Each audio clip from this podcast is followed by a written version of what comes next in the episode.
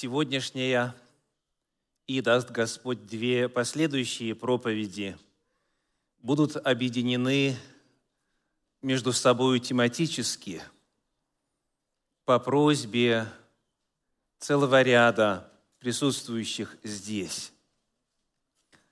Меня попросили подготовить проповеди на тему об отношении человека Божьего, стремящегося строить свои взгляды, свою жизнь на основании Библии и Священного Писания, к некоторым элементам, которые очень распространены в западной культуре, в первую очередь в Соединенных Штатах Америки, где мы обретаемся с вами сейчас. И с этими элементами связаны многие традиции семейные, церковные, государственные. Есть два праздника в Соединенных Штатах Америки, на которых и во время которых продающие торгующие зарабатывают очень большие деньги. И один из них к нам стремительно приближается в последнюю дату октября, 31 октября.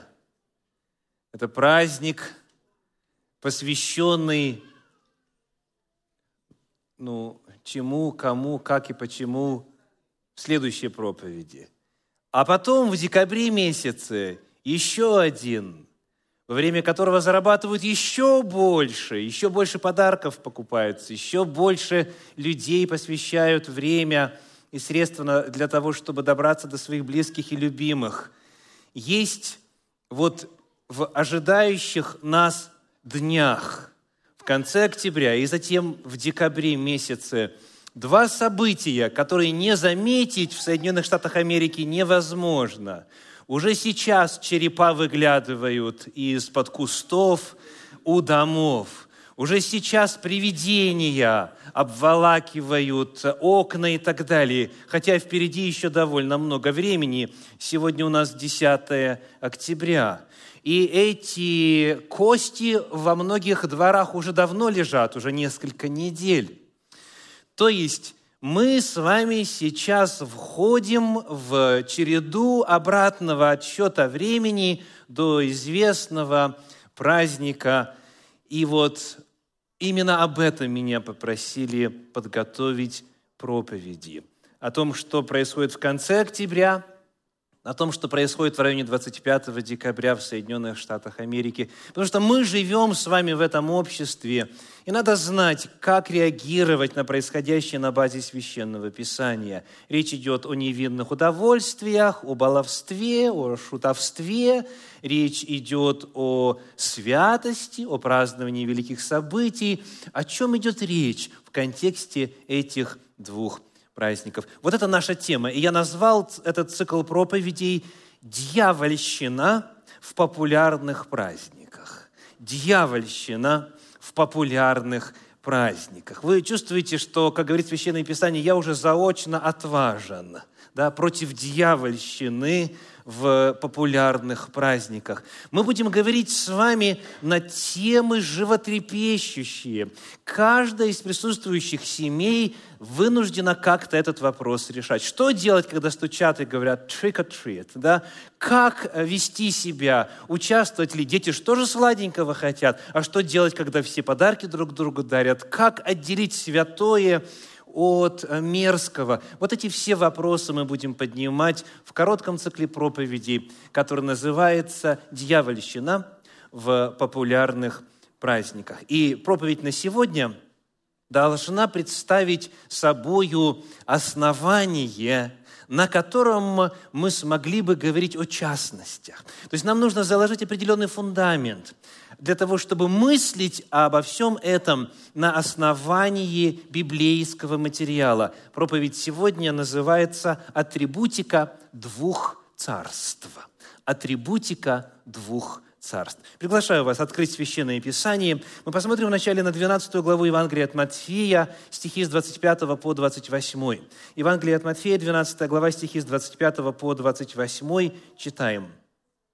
«Но Иисус, зная помышления их, сказал им, «Всякое царство, разделившееся само в себе, опустеет» И всякий город или дом, разделившийся сам в себе, не устоит. И если сатана сатану изгоняет, то он разделился сам с собою. Как же устоит царство его?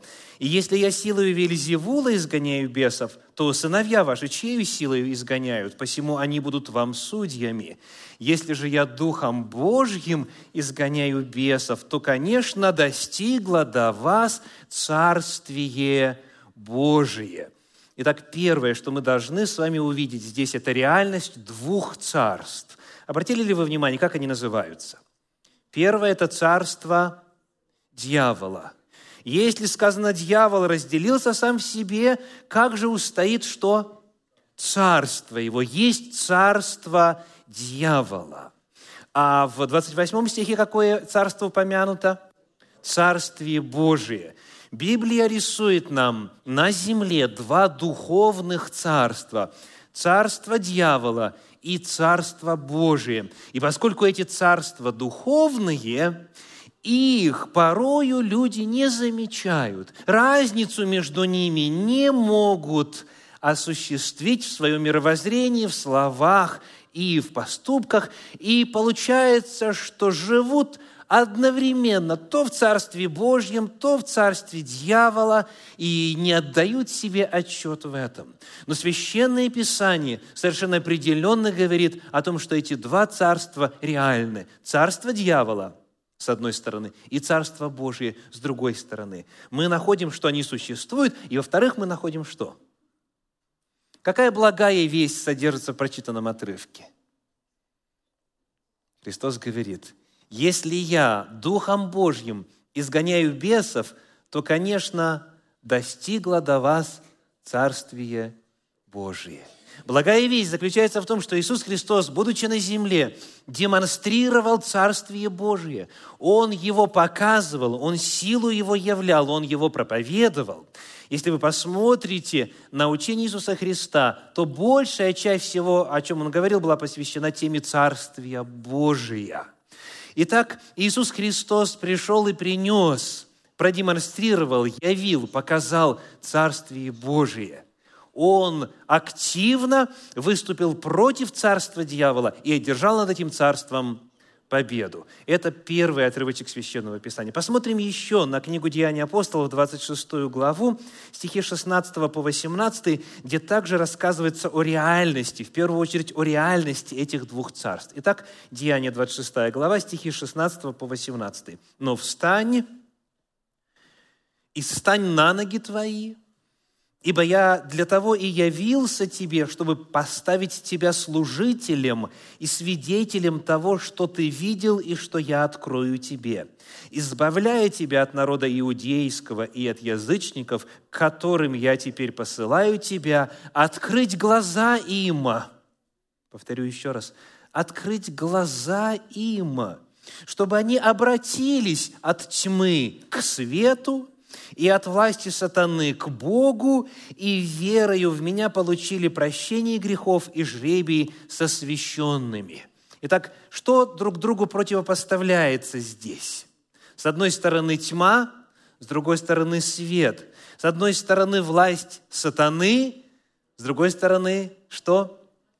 Власть Божия. И текст утверждает, что многие этого не видят. И потому нужно идти к ними что делать? открывать глаза. Открывать глаза. Несмотря на то, что глаза ваши отверсты, дорогие, я убежден, что Господь за эти три проповеди наши глаза еще больше откроет на реальность этого духовного мира. И мы будем яснее различать, где Царство Божие проявляется, а где Царство тьмы, Царство дьявола. Итак, в этом отрывке вновь мы находим, во-первых, утверждение о том, что Царство сатаны существует, оно реально, это Царство тьмы, власть его реальна. И, во-вторых, давайте найдем благую весть. Какова благая весть в этом отрывке –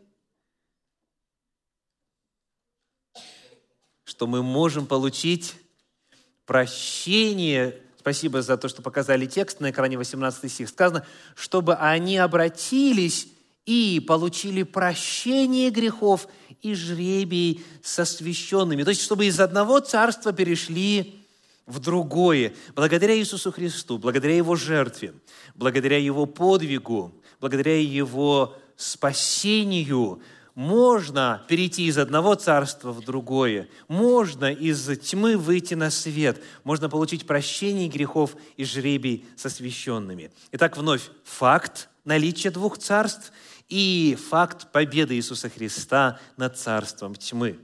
В послании в Колоссы, в первой главе, в стихах 12 и 13 мы снова находим ту же самую весть. Колосинам 1 глава, стихи 12 и 13.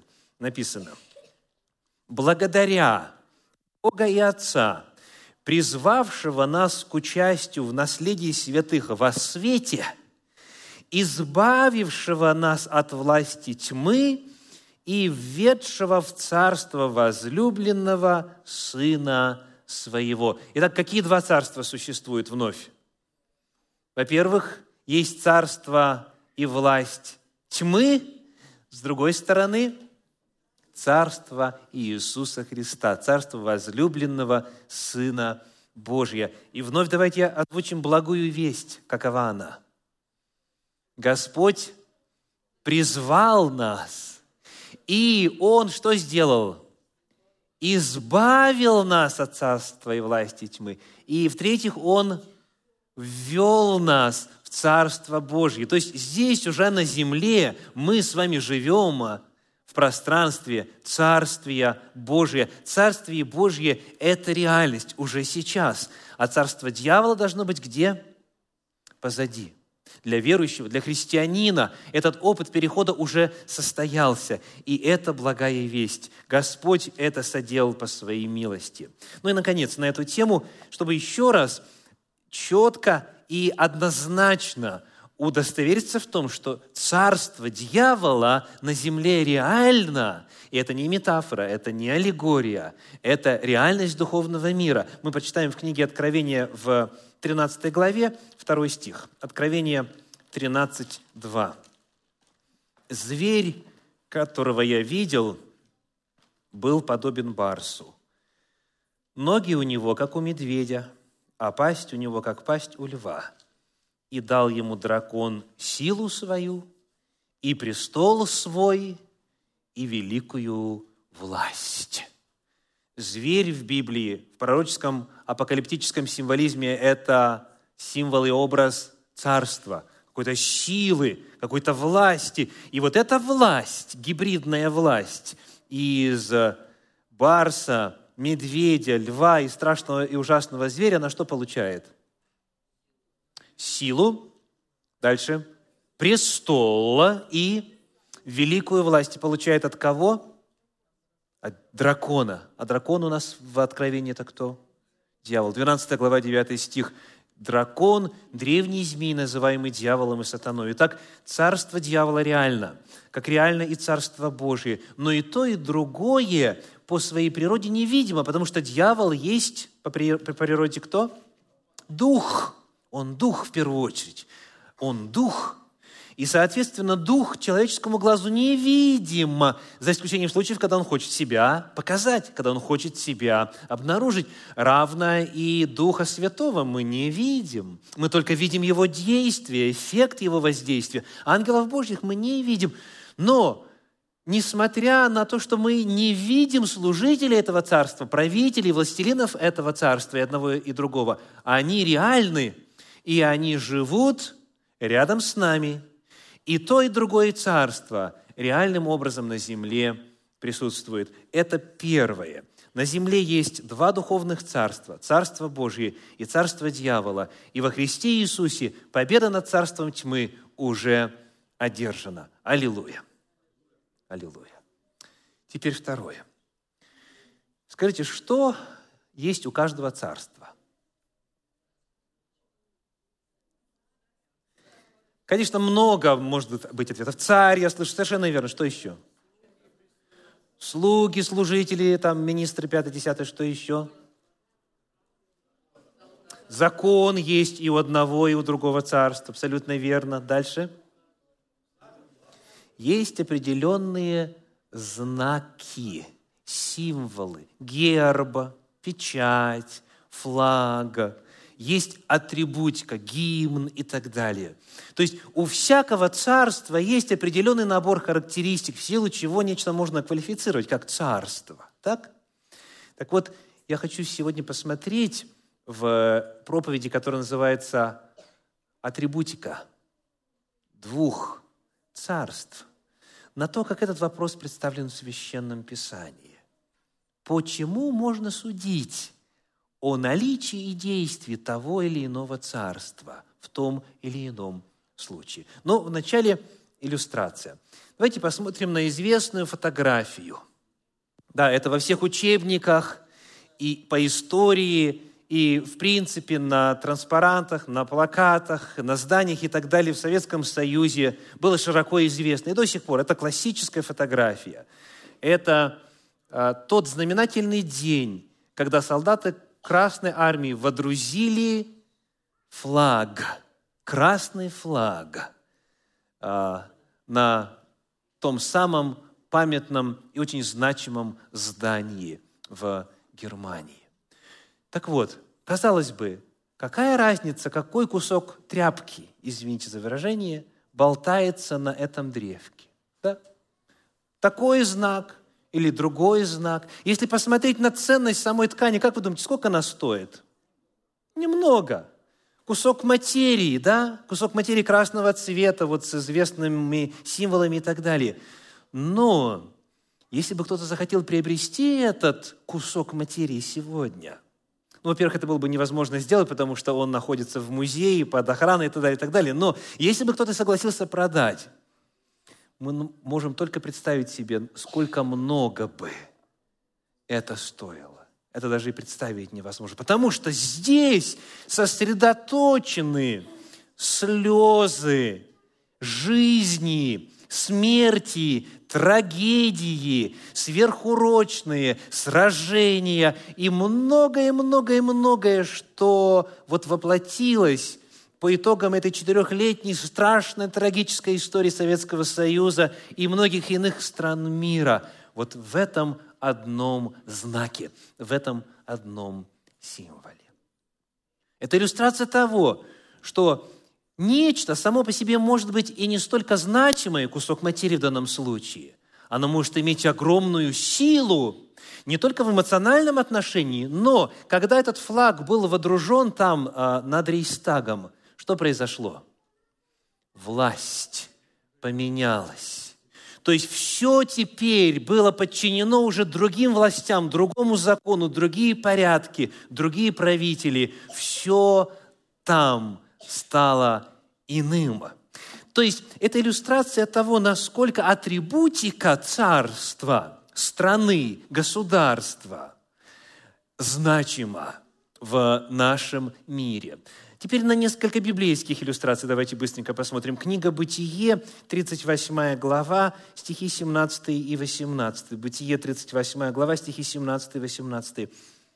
Он сказал, «Я пришлю тебе козленка из стада». Она сказала, «Дашь ли ты мне залог, пока пришлешь?» Он сказал, «Какой дать тебе залог?» Она сказала, «Печать твою и перевесь твою и трость твою, которая в руке твоей.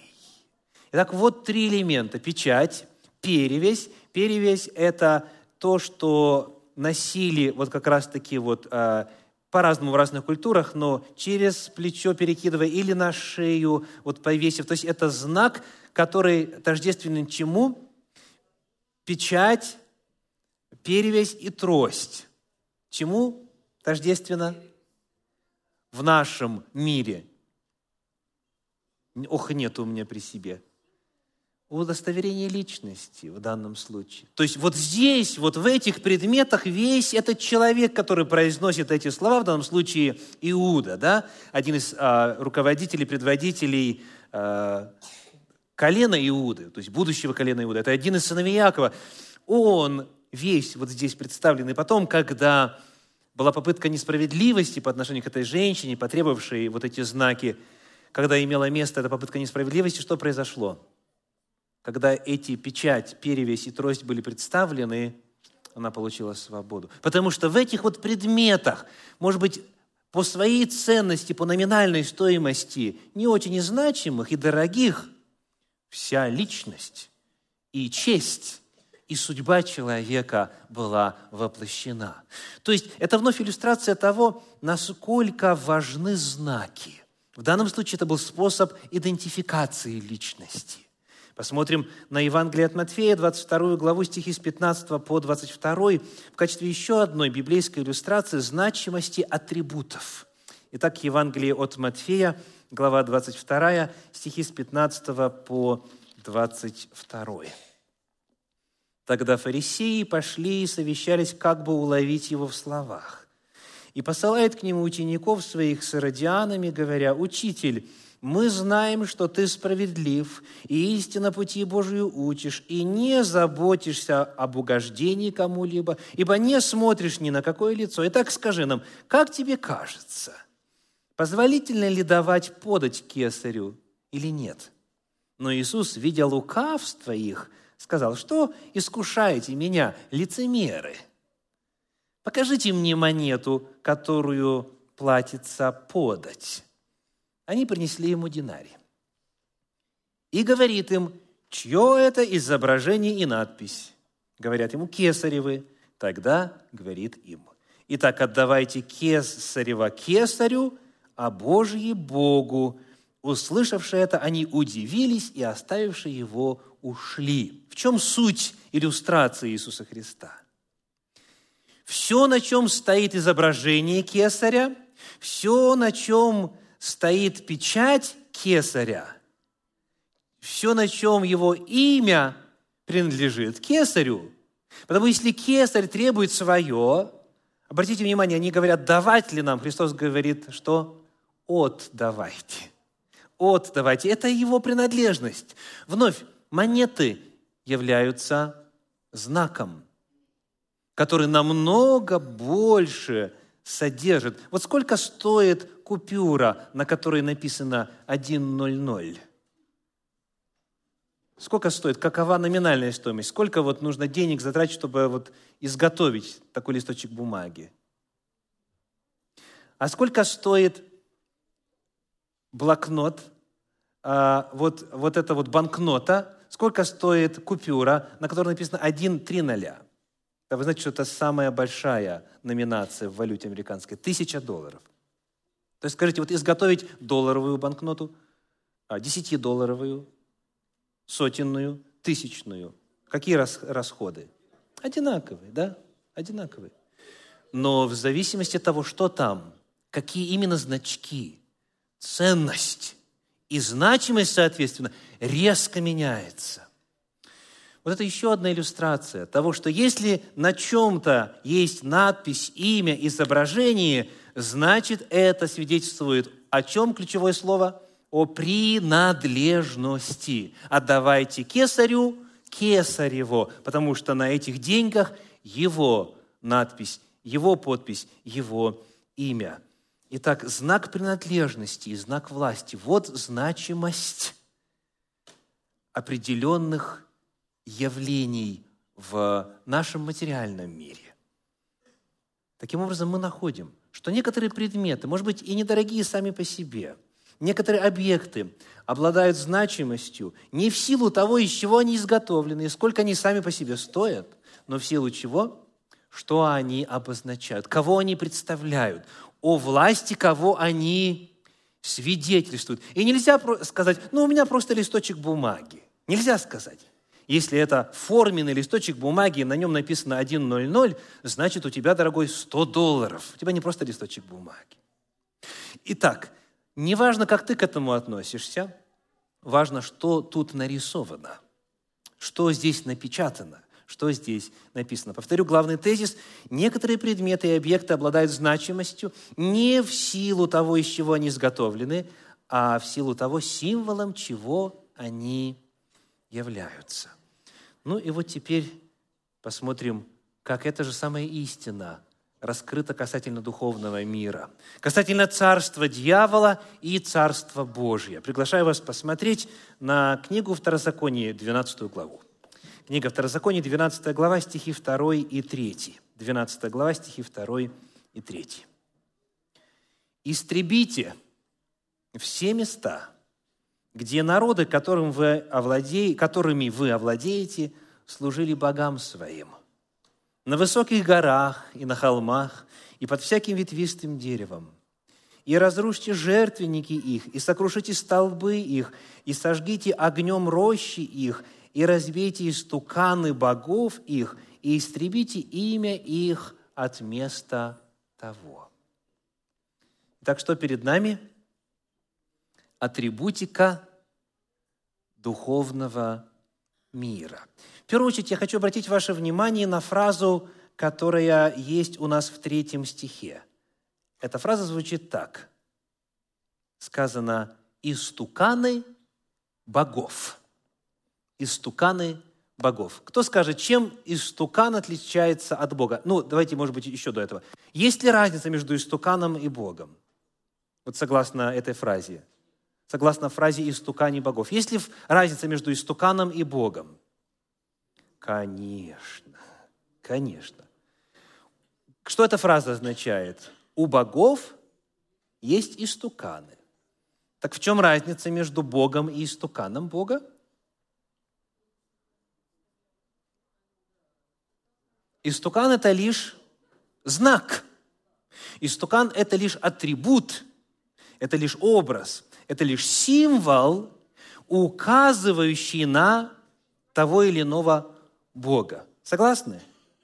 То есть истукан сам по себе это что? Это может быть кусок дерева, это может быть кусок металла, кусок стекла, кусок камня. И он из чего угодно может быть изготовлен. И его ценность может быть невелика, и, и соответственно, значимость. Но, коль скоро это истукан Бога, то, соответственно, вот в этом предмете сосредоточено все, что представляет собой этот Бог. То есть в этом предмете вся значимость этого Бога. И вот здесь, когда мы читаем о заповеди, показывающей разницу между богами и истуканами, нам э, закон Моисеев, Тора Господня, Священное Писание показывает целый ряд иных предметов, которые являются атрибутами этими, этих богов, атрибутами этих богов. Что и названо? Посмотрите, пожалуйста, еще раз. Второй и третий стих. Столбы, истуканы – высоты, рощи. Дальше. Жертвенники. Итак, повторю. Главные вот предметы, которые показаны. Жертвенники, столбы, рощи, истуканы и еще одно. Рощи, деревья. Еще одно. Спасибо. Имя. Имя. Имя – это не простой звук. Имя означает и представляет того, кто этим именем зовется. Потому сказано было, разрушьте жертвенники, столбы, сокрушите, сожгите огнем, рощи, разбейте истуканы, и истребите даже имя. Имя. Вроде бы нечто совсем нематериальное, но тем не менее и это также, потому что и имя несет в себе все то, чем обладает этот Бог. Ну, теперь следующий вопрос. Книга Исаии, Исаия 21 глава, 9 стих. Давайте посмотрим. Исаия 21, 9. То есть мы э, читали в законе, теперь читаем у пророков. Исаия 21, 9. Написано. «И вот едут люди, всадники, на конях попарно. Потом он возгласил и сказал, «Пал, пал Вавилон, и все идолы богов его лежат на земле разбитые». Так какая фраза здесь нас интересует в нашей проповеди? идолы богов. Вы видите, вновь разделяется Бог и его идол. А, Бог может быть один, а идолов в стране десятки, сотни, тысячи. Идолы богов. Смотрите, какую неверную концепцию многие исповедуют. Многим современным людям кажется, что древние язычники, поскольку они были примитивны, Ну, помните, там из обезьяны, там в Homo erectus, там и Homo habilis пошло, пошло, пошло. Да? Поскольку они были примитивны, так учили в советской школе, и, кстати, не только в советской, то они не могли сообразить, что изображение Бога – это не есть сам Бог. То есть многие современные люди думают, что язычники прошлого, они отождествляли идола с самим Богом. То есть как будто бы они думали, что вот эта статуя и есть сам Бог. Но мы, мы-то просвещенные, потому если у нас статуя стоит – мы не верим, что это сам Бог. Если мы себе домой из Турции привезли какую-нибудь статуэточку или из Египта, там, или из Иордании, или откуда-нибудь из Африки еще получше, да, то мы-то понимаем, что это просто маска божества, это не само божество. И между маской и самим божеством никакой связи нет. Это язычники, ну, примитивные люди, да, интеллект не развит прочее. Они это отождествляли. Но мы-то понимаем, что это разные. Вопрос, разделяли ли они или отождествляли?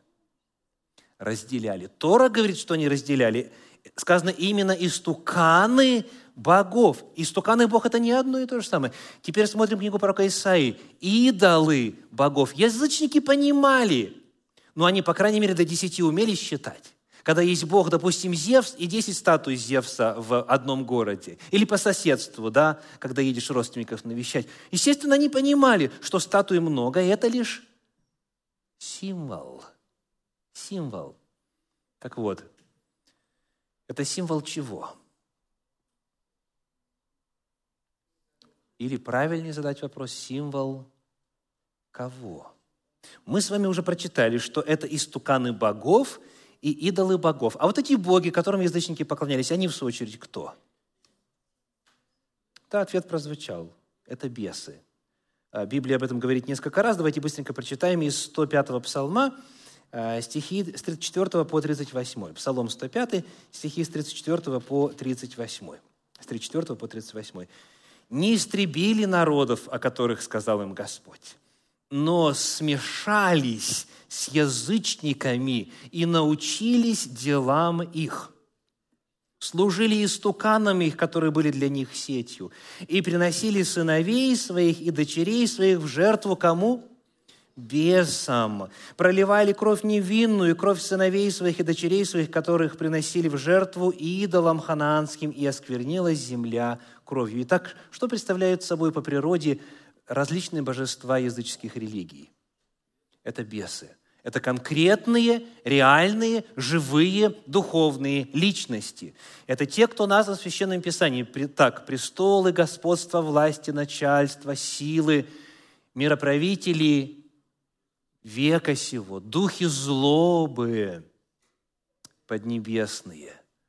То есть это конкретные живые существа, это духовные личности, их тьма на земле, их огромное множество, потому что Библия рассказывает, что одна треть всех ангелов Божьих пошла за дьяволом и оказалась в конечном итоге на земле. Так вот, у этих бесов, у этих духовных личностей, которых много, есть свои знаки. Статуя, посвященное дерево, роща, амулет, имя, жертвенники, столбы, изваяния и так далее, и так далее. Еще раз. Библия разделяет Бога и объект, который Бога представляет. Библия разделяет беса и объект, который символизирует беса. Есть разница между богами и идолами. Языческие боги – это бесы. Потому еще один промежуточный вывод. Невидимый духовный мир, царство дьявола, проявляет себя через что? Через видимые материальные объекты, через атрибуты соответствующие, подобно как в любом государстве есть соответствующая атрибутика. Дьявольское царство – имеет право действовать там, где есть этот символ. Служители дьявольского царства, бесы, демоны, злые, нечистые духи имеют право проявлять себя там, где есть что-либо из перечисленного, прочитанного нами в Торе, где есть какой-то материальный знак, который обозначает и говорит о власти и праве действовать того или иного беса. Давайте еще раз. нельзя, дорогие, сказать, это просто маска, это просто статуэтка, это не насто... я настоящего беса к себе и на порог не пущу, да? Нельзя так сказать. Потому что, хотя Библия разделяет беса и его изображение, беса и амулет ему посвященный, но Священное Писание говорит, что истребить нужно кого? И что? Не бесов, а посвященные им предметы. Посвященные или же визуально а, отображающие, выражающие то, чем бес или демон является. Даже имя, даже звук, нематериальный объект. Потому, когда мы видим, что есть два царства, у, у этого царства и у Божьего и дьявольского есть свои знаки, символы, своя атрибутика, которая дает власть этому царству. Подобно тому, как повешенный флаг государства обозначает власть действовать и осуществлять тут свои порядки на этой территории. В духовном мире все точно так же, дорогие. Все точно так же. Невидимые бесы действуют на основании того, что есть какие-то видимые материальные объекты, связанные с ними путем символизма, путем атрибутики. Потому напоследок сегодня, каковы Божьи повеления в отношении дьявольской атрибутики? Каковы Божьи повеления касательно того, что представляет собой невидимое духовное царство видимым материальным объектом? Первая заповедь. Посмотрим на книгу Второзакония, 7 главу, стихи 5 и 25. Это, собственно, повторение того, о чем мы уже читали с вами, но надо это подчеркнуть. Книга Второзакония, глава 7, стихи 5 и 25. Написано. «Но поступите с ними так. Жертвенники их разрушьте, столбы их сокрушите, и рощи их вырубите, и истуканы их сожгите огнем». А теперь, а что, если этого не сделать? Ну, красивое дерево, зачем рубить деревья? Зачем истреблять рощи? Зачем эту статуэтку, ну, так изящно изготовленную, разрушать? Зачем? Пусть останется на память. Это все-таки богатая культура этого народа, который тут уже столетиями жил. И пошло, пошло, поехало. Это произведение искусства, это на память от моей прабабушки и все что угодно. Зачем? Вот что Библия говорит. 7 глава, 25 стих. Кумиры богов их сожгите огнем, не пожелай взять себе серебра или золота, которое на них, дабы это не было для тебя сетью, ибо это мерзость для Господа Бога твоего». И 26 стих. «И не вноси мерзости в дом твой, дабы не подпасть заклятию, как она. Отвращайся сего и гнушайся сего, ибо это заклятые. Так что происходит, если какой-то предмет, который ассоциативно на духовном уровне связан с бесом, вносится в дом? Что происходит? На дом приходит проклятие, на дом приходит заклятие. И все, что заклято по Торе, оно подлежит уничтожению. То есть дьявол, бес обретает власть действовать в этом доме. Когда его символизм, когда его атрибутика, атрибутика его царства появляется в доме, тогда он имеет власть себя там проявлять. Даже сказано, если это частица только. Обратили внимание? Я снова хочу 25 стих э, увидеть на экране, если можно. Не сказано «кумиры богов, их сожгите огнем». Снова разделяется кумир и бог, да? То есть изображение и бог. И дальше сказано – не пожелай взять себе серебра или золота, которые на них. То есть, допустим, не тащим идола себе в дом. Вот. Часто идолы сделаны, допустим, из, из дерева или из камня. И они украшены орнаментом, золотом, серебром и так далее. Идола не берем, а что берем? Соскребаем, выламываем золото и домой. Оказывается, и это нельзя.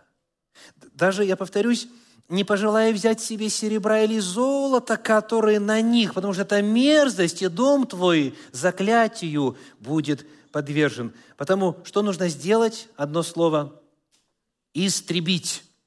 Что горит в огне – сжечь, что не горит в огне – разрушить, из, из толочь все, превратить в, в пепел, в мусор. Опасность заключается в том, что человек, внося мерзость в дом свой, попадает – под заклятие.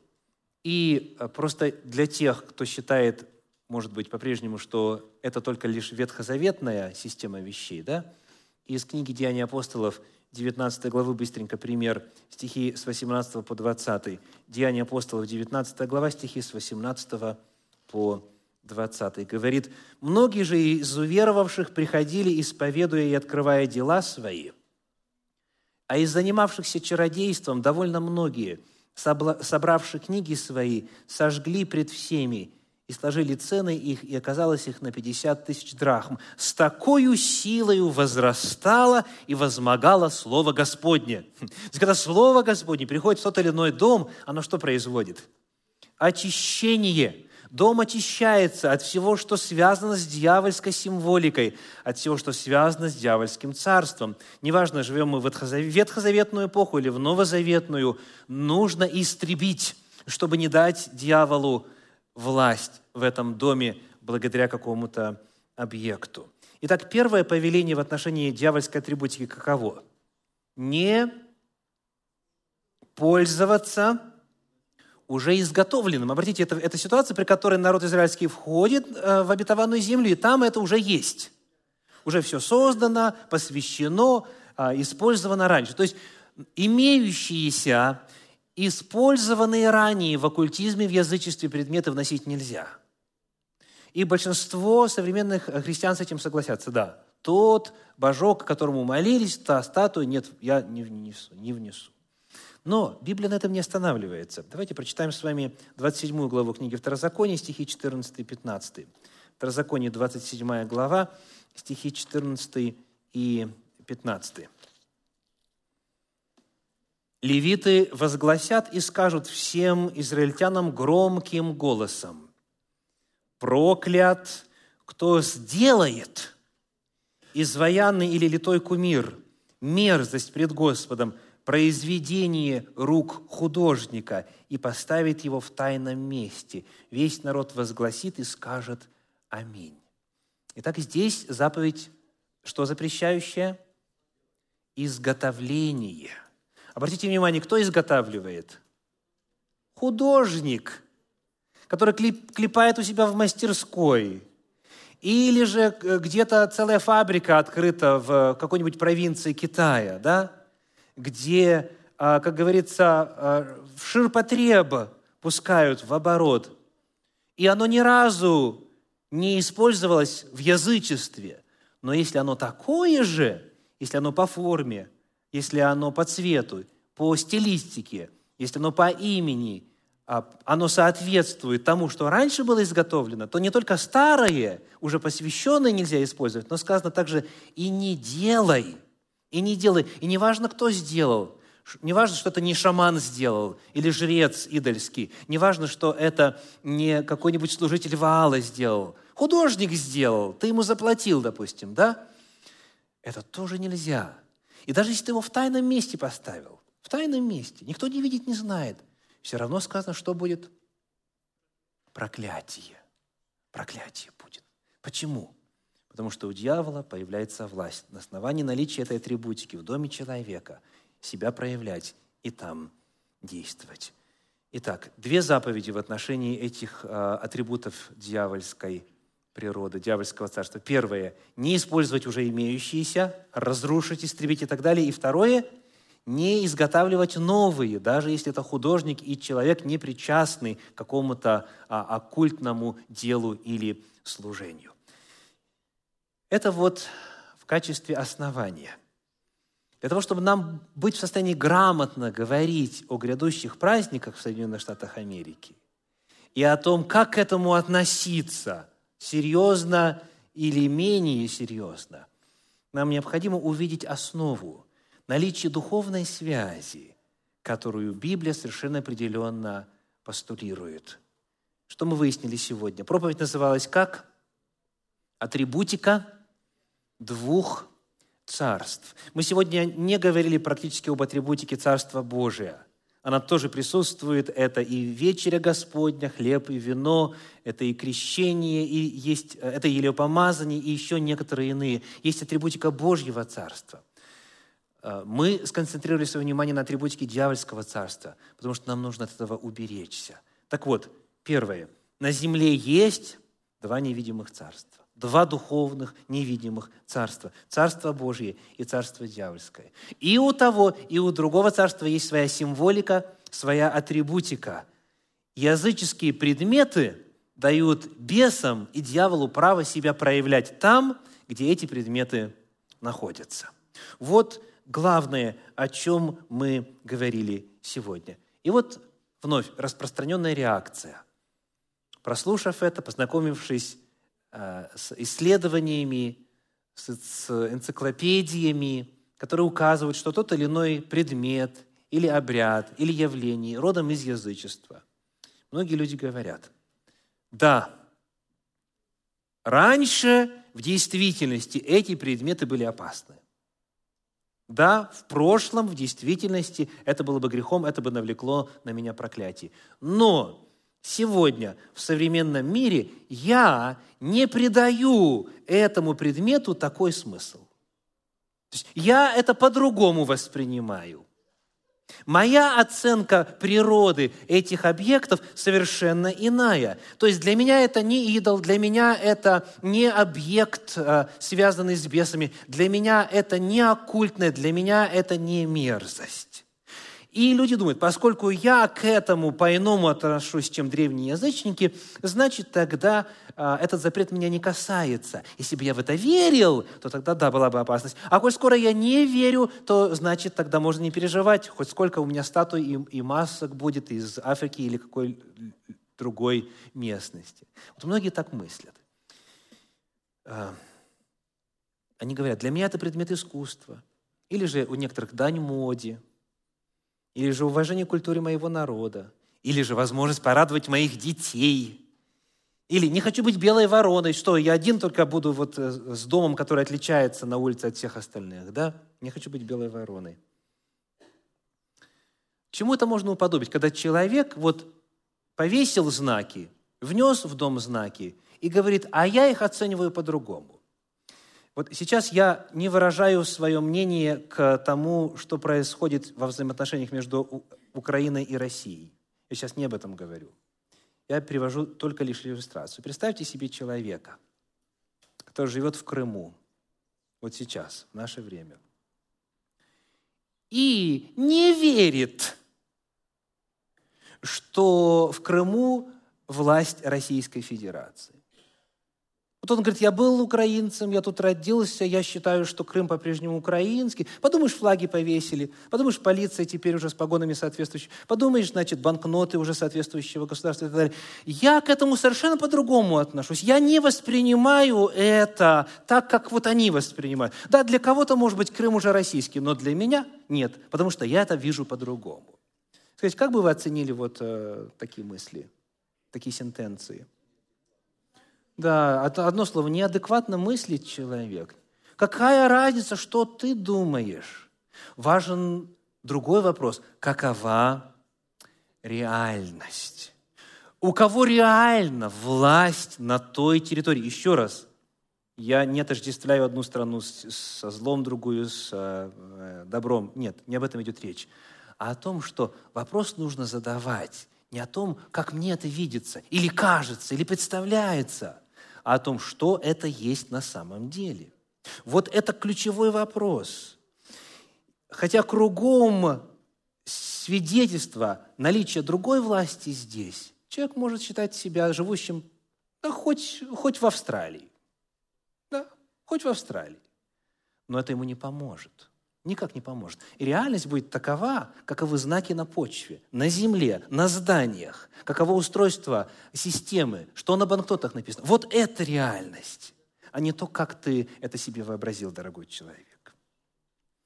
Вот об этом мы сегодня говорим. Не имеет значения, как человек относится, серьезно или несерьезно к оккультным предметам. Не имеет значения, верит он, поклоняется или не поклоняется. Если внесешь в дом, вот что Библия говорит, если используешь имя, вот что Библия говорит. Если не вырубил это посвященное дерево, вот что Библия говорит. Значит, ты подвергаешься чему? проклятию, значит, ты подвергаешься заклятию. Вот это важно сегодня уяснить. Вопрос не в том, как вы это воспринимаете, а в том, какова реальность и что означают эти символы и предметы. В последующих проповедях мы будем рассматривать популярные праздники с целью обнаружить дьявольские элементы в них для того, чтобы обезопасить себя – мы будем смотреть и анализировать сквозь призму Священного Писания. Мы будем поднимать страницы истории, смотреть в энциклопедии, в научную, очень а, точную энциклопедическую литературу. Чтобы это не было просто, знаете, по принципу «он думает так, а этот думает по-другому». Нет, мы будем смотреть на исторические научные факты для того, чтобы сделать оценку, хотя бы базовую, двух предстоящих праздников. Потому что если там есть дьявольщина – а мы этого не знаем, или же считаем, что это не действует, то тогда проклятие и заклятие приходит в жизнь таковых людей. Первое послание Иоанна, 3 глава, 8 стих говорит, 1 Иоанна 3, 8. «Кто делает грех, тот от дьявола, потому что сначала дьявол согрешил. Для сего-то и явился Сын Божий, чтобы разрушить дела дьявола. Благая весть заключается в том, что Сын Божий уже разрушил дела дьявола. Дьявол побежден. И Господь Иисус нам дал эту победу. Победа над дьяволом и его царством уже одержана. Иисус Христос дал эту победу нам по вере на основании завета с Ним. Но проблема заключается в том, что если человек сам по своей воле вносит в свой дом атрибуты дьявольщины, то у дьявола обретает легальное право действовать в этом доме. Наша задача, соответственно, должна быть какой? Такой же, как у Иисуса Христа, а именно разрушать дела дьявола. Разрушать дела дьявола. Второе послание Петра, вторая глава, 20 стих говорит, 2 Петра 2, 20. «Ибо если, избегнув скверн мира, через познание Господа и Спасителя нашего Иисуса Христа – опять запутываются в них, вот в этих сквернах, и побеждаются ими, то последний бывает для таковых хуже первого. Какая опасность описана? Люди вошли в Царствие Божье, люди обрели победу над дьяволом, а потом что? Снова запутываются в этих дьявольских сквернах. И последний сказано хуже первого. Большая опасность у любого, кто уже в Господе, кто уже во Христе Иисусе. К сожалению, каждый день мы свой духовный статус обновляем заново. И в любой момент может появиться новая власть в нашей жизни, если человек в свою жизнь приносит дьявольскую атрибутику. Я желаю, дорогие, чтобы в жизни всех присутствующих и всех, кто будет слушать и смотреть эту запись, исполнились следующие слова Священного Писания. Исайя 30 глава, 22 стих. Исайя 30, 22. «Тогда вы будете считать скверною оклад идолов и оклад идолов из серебра твоего и оклад из стуканов из золота твоего. Ты бросишь их, как нечистоту, ты скажешь им, прочь отсюда. Даже оклад, то, что вокруг, даже то, что имеет отношение, может быть, даже не сам идол, тогда ты это будешь скверную считать. Ты бросишь их как нечистоту, ты скажешь им прочь отсюда. Если сегодня во свете прозвучавшего священного писания вы принимаете именно такой взгляд на атрибуты дьявольского царства. Я приглашаю вас сказать об этом вслух. Ибо если сердцем веруешь, сердцем принимаешь, нужно вслух исповедать. Давайте посмотрим на экране на то, что может представлять отклик по итогам этой проповеди. Если вы согласны с тем, что вы видите на экране эти три утверждения, давайте мы их произнесем вместе для совершения вот этого заявления о своей позиции в духовном мире. Для совершения этого отклика я приглашаю присутствующих подняться.